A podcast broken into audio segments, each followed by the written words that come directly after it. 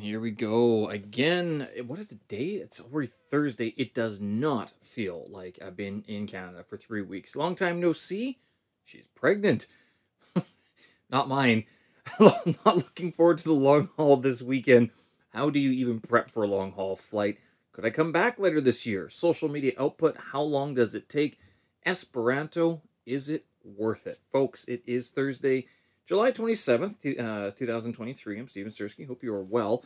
And um, yeah, I spent the day actually, uh, I went out for coffee with a lady who had uh, some a friend i have known for quite some time uh, within the Ukrainian community. Um, and she's one of the others who she lived in Egypt for a while, uh, but she was also in Beijing pre COVID, prior to the pandemic, basically. So um, that was the last time I'd seen her. And since then, she has gotten pregnant. She actually just got pregnant this year, and uh, she is expecting in September. Good month, so I'm told. Uh, so it was kind of nice to uh, catch up with her and uh, see how things are going, uh, both with her, uh, her husband, or her partner, I guess, and then within the Ukrainian community as well, because I just don't see a lot of these people. I don't see a lot of the um, the well, I don't see a lot of people to tell you the truth in general from the Ukrainian community, except on Facebook. It's the only place that sort of is uh, sort of accessible to everybody and sort of a communal, what would you call it, gathering place? It's social. It's the only social media that's out there, isn't it? And of course, on Instagram and stuff like that. But uh, yeah, so we uh, spent a couple hours at Star- Starbucks catching up and stuff like that, uh, reviewing the last, what, four years, five years since uh, she had been in Beijing and how things have sort of uh, shaped up since then. Um, and uh, of all things, I mean, I she didn't tell me she was pregnant, uh, and it was kind of a, a, surprise because she's also one of these uh, ladies who's been with her partner for a long time, and I guess uh, you know when you're with someone for quite a while, I think most Chinese people would say, well, you know, two three years that's enough. Then you should get married, and then like four years you should have a kid, which I think most Westerners would be like, huh, that's too fast.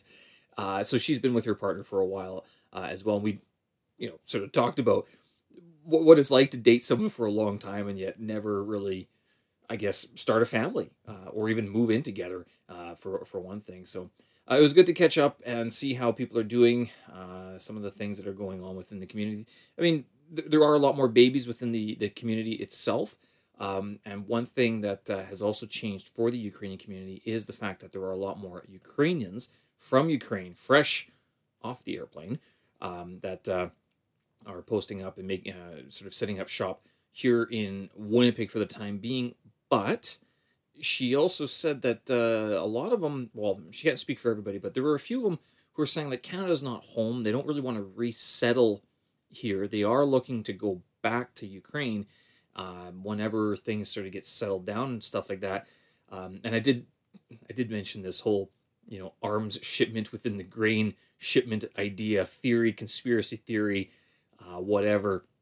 And she's like, yeah, you know, it, it could, it, it, could make sense. I, I mean, uh, I wouldn't, I don't know if I would say that to a room full of Ukrainians, like Ukrainian Canadians, especially. I think they would, uh, I don't think I'd be invited back to that party. Uh, but uh, certainly, you know, it's something you, you kind of look at and go, you know, it's, it's crazy enough almost to, to sort of see. But the fact that the Ukrainians here in Canada uh, and in Winnipeg that I've heard so far, uh, or, or the Ukrainians that uh, I'm told are here, they're all saying it seems to be sort of um, common. I guess they think they're going to go back. That Canada's not home. It's a temporary resting place. It's a temporary stopover.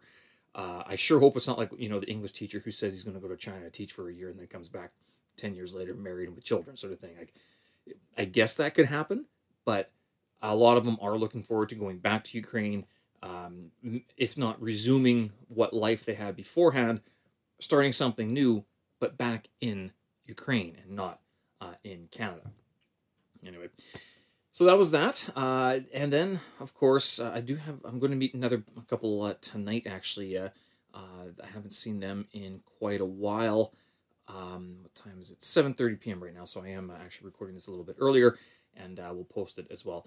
Uh, but uh, I'll see them later tonight. And yeah, again, it's only three weeks in Winnipeg. I guess um, for it's gone by very quickly. Uh, as I've mentioned, I've been doing a lot of this social media sort of uh, tryout stuff, and whether or not it's something that I would be interested in continuing doing, and preparing myself for like two or three years from now when maybe China isn't a viable option anymore. Making sure that I have some sort of outlet uh, or other outlets available uh, ready for me. So that's kept me busy while I'm in Winnipeg. But uh, seeing people, I've seen a few people here and there. Uh, I guess I could have seen more had I been a little bit more organized, but it was sort of tough to sort of organize things. And uh, I don't know, when you guys go back to your hometown, how long do you stay for, right? Is it two weeks, three weeks? I heard various numbers, like two weeks was enough, three weeks, four weeks, five weeks. Some of the Chinese people I was talking to, they're like, how long are you staying with your mom for, or your parents? And uh, I was like, oh yeah, it's to be like a month. And they're like, oh my goodness, I wouldn't last a week with my parents. And that's largely because uh, in China they do get the uh, um, the grilling, I guess. You know, the whole when are you going to get married? Um, when are you going to have a baby? When are you going to buy a house? When are you going to settle down? Blah, blah, blah, blah. Why, why aren't your grades better or something like that? So the, the Chinese response to the how long do you stay in uh, your hometown or with your parents vastly different than the uh, the Westerners. With that being said, I am not looking forward to this long haul flight. I'm not going to lie. I think that I have to take a flight at like 6 a.m. on Sunday or Monday or whatever it is. And it's like, I do not want to do that. I missed the 10 o'clock flight because that's now like $6,000. So I don't want to book that ticket at all. Uh, but that being said, I guess I do have to get back to uh, China. It's where my job is. and it's what's paying for this currently right now. Um, I guess you know if I really want to eliminate the cost of flying back, so you just don't go back. Oh, I don't know how that one would go over with uh, anybody, to tell you the truth. Girl company company would probably replace me pretty quickly, but the girlfriend would be right pissed off. And when she goes through my stuff, I don't know how much that I would ever see again. Probably none of it, to tell you the truth. So, uh, but yeah, not looking forward to. Uh, it's because it's going to be Winnipeg to Vancouver, Vancouver to Hong Kong, and then Hong Kong to Beijing, and each time it's going to be it's a three hour flight to Vancouver, it's a four hour layover, um, and then it's a 13 hour flight Vancouver to Hong Kong, and then it's a two hour layover, and then it's Hong Kong to Beijing, which is another three hour flight. And I would get in sometime on Monday evening, and already I'm booked to work on Tuesday.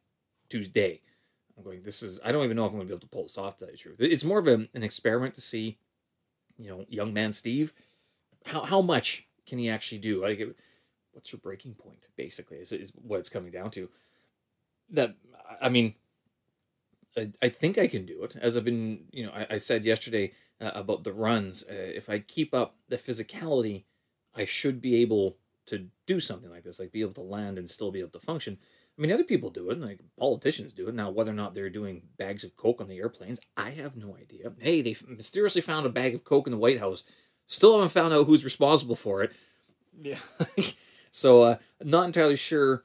Um, well, I mean, I think we might be able to tell somehow these people keep on going. I'm not going that route. I see what it does. Not a chance. I'm staying natural.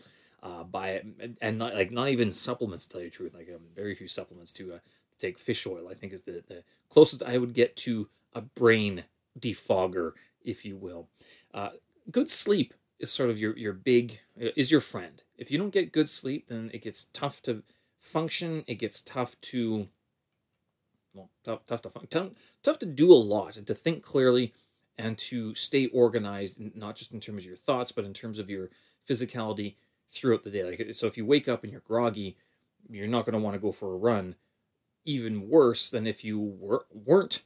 Even even worse than if you had slept and you woke up and you're like, I don't want to go for a run. But if you haven't slept well, then it makes it even worse. And if you add alcohol into that, it multiplies that feeling by even like like ten. So like, ugh, goodness. Now there's something to be said about creating a routine where you can't fight it, sort of thing. It's like you wake up at six thirty or seven o'clock, you just go for a run, put the shoes by your bed, sort of thing, and um, not think about it. But uh, how many people do that, right? Social media output. Uh, so how how long does it take now? Okay, I was trying to do this today because I want to go out for for coffee. Uh, so I had a meeting finally to, to sort of meet a, a, deadline, whereas other days I haven't had the same sort of uh, deadline to my uh, my day. Uh, and I found that if I do that, if I have that deadline, I'm able to get things a little quicker. So, if you're interested in how I'm sort of attacking the social media plan, which yesterday I was talking about whether or not it's some sort of scam to uh, keep people sort of sucking the tit of social media dreams or something like that. But again, as I mentioned yesterday, if in two years you want to have a viable platform for you to um, bridge whatever employment uh, gap you have, or if you want something legacy, like five, ten years from now, something like that, posting to social media, not a bad idea. So, um, one of the workflows that I'm following right now is that for YouTube, one of the first things I do in the day, uh, sometimes I'll open ChatGPT to give me some ideas, but um, I'll usually think of two or three things uh, language learners, like students, would need to, to know, or some of the things that I'd like to know about my own language learning. I'll make two or three YouTube shorts, post those to uh, uh, YouTube, uh, and then that's that's done. With after I do that, or possibly before, I would do a couple of TikToks as well. So I'd create a couple of memes or very short, 15 second clips, usually with a quote or something.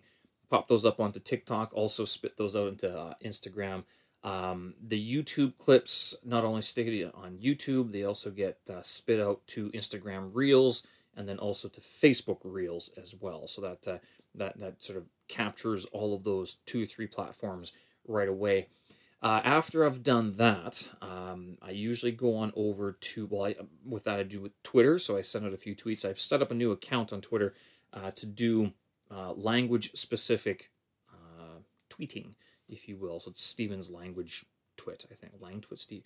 The, the language twit. So, oh, I've, I've forgotten my name already. I've forgotten my handle. But it brings me up to like two or three uh, Twitter uh, accounts as it is. Uh, my other one, Sirski Steven, I don't use very much uh, anymore. Um, I mean, it's good to, to scroll through, but I don't know. It's it, that's where I would post like the podcast work, like the, the big podcast, the small podcast stuff. But for the language stuff specifically, I want to make it a focused effort on just language learning materials, and that's it. I didn't want the distraction of anything else. And if I see any other any other stuff that uh, sort of is not in line with learning languages, I, I, I, mute it or I say not interested, sort of thing. So that, that's the purpose of that that uh, Twitter account. Um, and so I, I, fire off a couple of tweets as well at that point. With that, uh, by this point, I'm like, I have a good idea of like sort of what I can podcast about, and so I record a two to three minute slow English podcast um, that I haven't started publishing these yet. I've, I've, yet to set up the account, but I record them anyway. And with that, uh, what I've been trying to do is remembering to transcribe that. So I have the MP3 file or the audio file, but then I have to use the transcription and I create a uh, a newsletter off of that off uh, in Substack, and then from that I take out uh, some important bits and I reframe it for the business crowd, the business English crowd which would then go on to uh, LinkedIn, and that would that already. I mean, that's like what six or seven uh, social media outlets. The one that I'm missing, Snapchat, haven't started doing that. Instagram Threads, not on that. Um, but then also, what I'll do if you're if you're on italki, I actually I, I try to post a question on italki per day, and that sort of generates um, either in English or in Chinese, sometimes both. And I get more responses off the Chinese um, questions than I do off of the English questions. And it might be because the italki sort of has me learning Mandarin Chinese at the moment. So it might be feeding them more of it than uh, the English ones. The English ones get some engagement, but not as much as the, the Chinese ones, to tell you the truth. The Chinese ones are a lot of like corrections like, you're, you're doing this wrong, you're doing that wrong, you're doing it all wrong. But uh, good on you, Jiayou, Jiayou. Uh, so, but I make sure to post the uh, italki uh, each and every day, and then follow up uh, with uh, people who comment on those things as well. Same with on YouTube. So that's sort of the uh, the basic uh, rundown of my social media. And I was saying that I want to get that down to within an hour because the idea would be is if I do my job, my day job, whatever it may be. It could be the current company, it could be the next company, it could be on my own, right? So eight hours working on my own, whatever. But then you spend an hour to an hour and a half creating marketing content, which is what social media is. I want to get it down so it's fast, it's easy, and it's accessible to people. Is it good? I hope it's. I, and I, I would say that at this point, I mean, there's so much material available for English learners um, that it's kind of hard unless I don't know if it's worth focusing and dedicating niching niching niching down niching down uh, to just teaching English. I think it's too, I think it's oversaturated to tell you the truth. So in that regard, that's why I've gone more of, a, I guess you would say, uh, the polyglot, the multilingual route. Uh, I don't really, I don't call myself a polyglot at all because I don't think I can really hold a conversation in any other com- any other languages other than like English, possibly Chinese. Anything else is brutally brutal and um, not something I'm, I would be wanting cameras around sort of thing. So English and Mandarin Chinese willing to be uh, recorded and uh, laughed at for it because that, I've, I've done enough time on those. Other languages uh, might be uh, might have a um, little issue sort of thing, but um, might not be so mm, public of my my uh, my uh, abilities, I guess you could say, which again is part of the the whole language vlog channel on YouTube is to keep me honest in my own language studies, to keep me a student, and to offer some tips and tricks or advice for other people who might be thinking about learning Mandarin or Ukrainian or English or whatever. So that's the idea. So I got that down all to about 45 minutes today, uh, and I think that's a good enough time uh, where I'm able to spit out uh, onto six or seven different platforms about well three pieces of content each basically. Blog is only one piece of content. LinkedIn's uh, one or two. The tweets are a couple as well. The question becomes like, do you just do this in the morning, or do you do this like throughout the day? Of course, uh, the social media whoever's uh, big wigs would say, well, it's got to be all the time.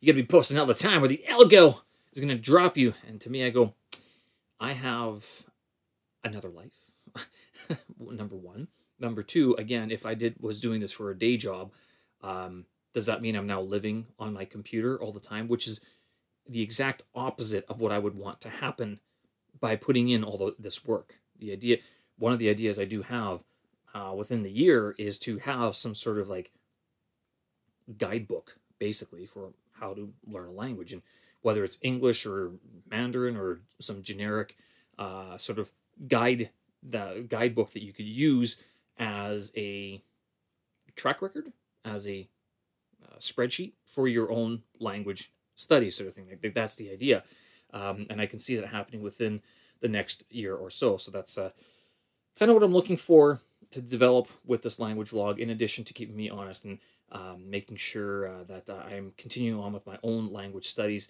I can say that I have spent more time on the language, like developing these social media posts rather than studying my own target language, which is Mandarin Chinese. So I, I understand that there's some things I'm going to have to change going forward. I'm going to have to accommodate my my own working schedule a little bit, just so I'm able to um, do this, do this very quickly, uh, and then also do those other content sprints that I have throughout the year, and then continue on with my own language learning as it is necessary and as it is important for me to do so that I can talk about how to learn multiple languages. Because if I'm not learning multiple languages, then why do you have a YouTube page dedicated to learning multiple languages if you aren't doing it? Esperanto, worth it or not? Uh, so this is actually one of the topics uh, that I was talking about today uh, on my language vlog, and I've um, the Esperanto is one of these construct not one of these is a artificially artificially constructed language made by this guy L. L. Zimmerhofen. Um, and he was born in Bulgaria, uh, I think.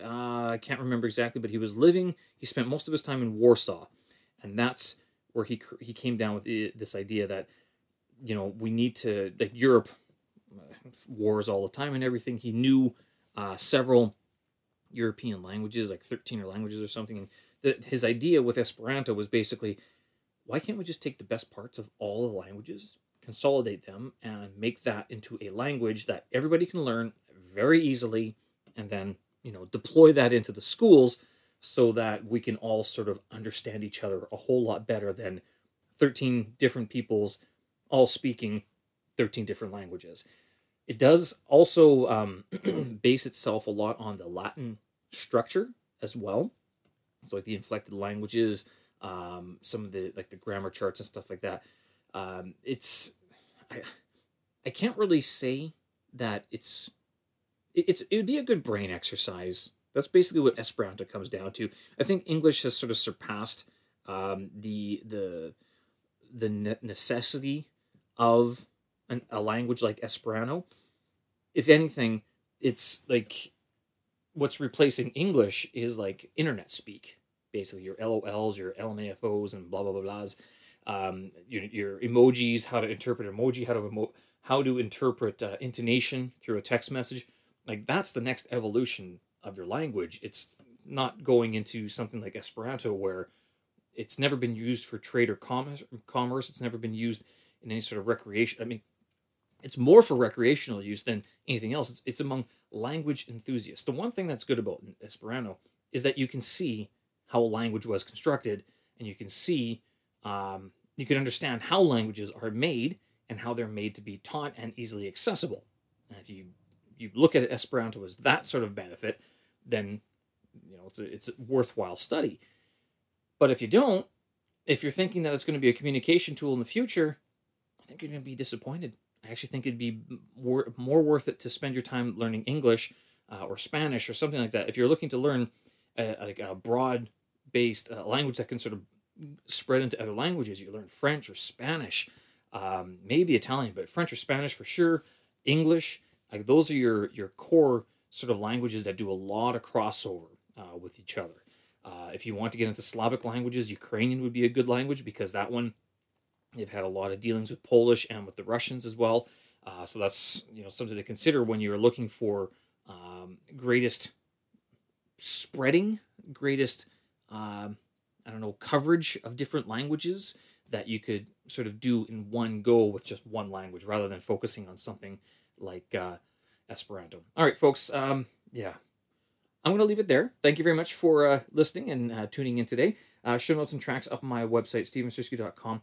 I was going to talk about coming back later on in this year, and it is something that I was looking at. I was looking at tickets uh, over the National Day break uh, for China, and October 2nd to October 8th, it was going to cost like $4,000 round trip.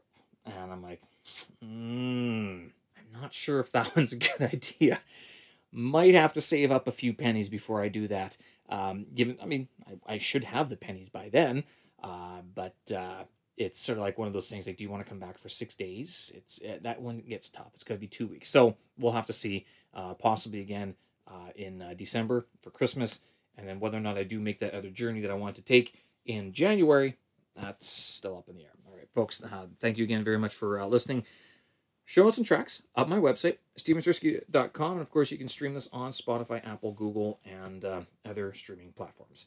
Thanks again. I appreciate it. Have a good one. Bye bye.